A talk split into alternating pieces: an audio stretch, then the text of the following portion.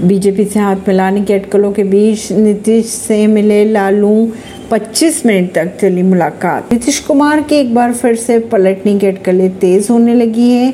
बात करें अगर राष्ट्रीय जनता दल के सुप्रीमो लालू प्रसाद यादव की तो वे उनसे मिलने सीएम आवास पर पहुँचे थे। समझा यह जा रहा है कि यह मुलाकात इंडिया गठबंधन और सीट शेयरिंग को लेकर की गई है, लेकिन बदले सियासी माहौल में इसके संकेत कुछ और ही निकाले जा रहे हैं। नीतीश कुमार के बीजेपी से हाथ मिलाने के अटकलों के चलते नेताओं की यह पहली मुलाकात मानी जा रही है। सीएम आवास पर करीब 25 मिनट तक दोनों की मुलाकात हुई।